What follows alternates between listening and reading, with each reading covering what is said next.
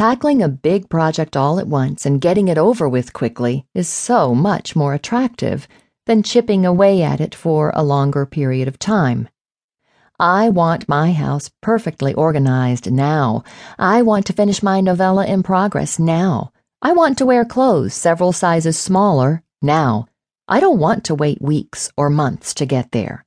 So, how do we make that mental leap? If you have the time, the resources, the energy, and the motivation to complete the project all at once, do it.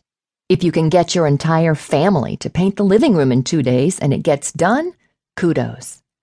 The Kaizen, small steps approach, is a tool you can turn to when you can't carve out a big enough chunk of time to complete the project all at once. You've been procrastinating on the project because it seems overwhelming. You don't have the willpower to make a big change, like quitting smoking or going on a diet all at once. You're not sure where to start, or you're afraid of starting in the wrong place. You've started the project before and given up or gotten distracted. You don't have an impending deadline to keep your motivation up. You have a lot of mental resistance to changing. Or you want to make a change that is actually multiple small changes combined. That last one is so important that I want to repeat it. Sometimes the change you want to make is actually multiple small changes combined. Just because you can state your goal in one word or phrase doesn't mean it's one change. Eating healthy, for example. That sounds like one goal, doesn't it? But it requires a lot of willpower because it's really a lot of little changes, each of which you have to stay on top of. That, incidentally, is why it's so darned hard to go on a diet. The small steps approach lets you separate that big goal into all its little changes and lets you focus on one at a time. Consider small steps for the areas where you're short on willpower, motivation, time, or energy.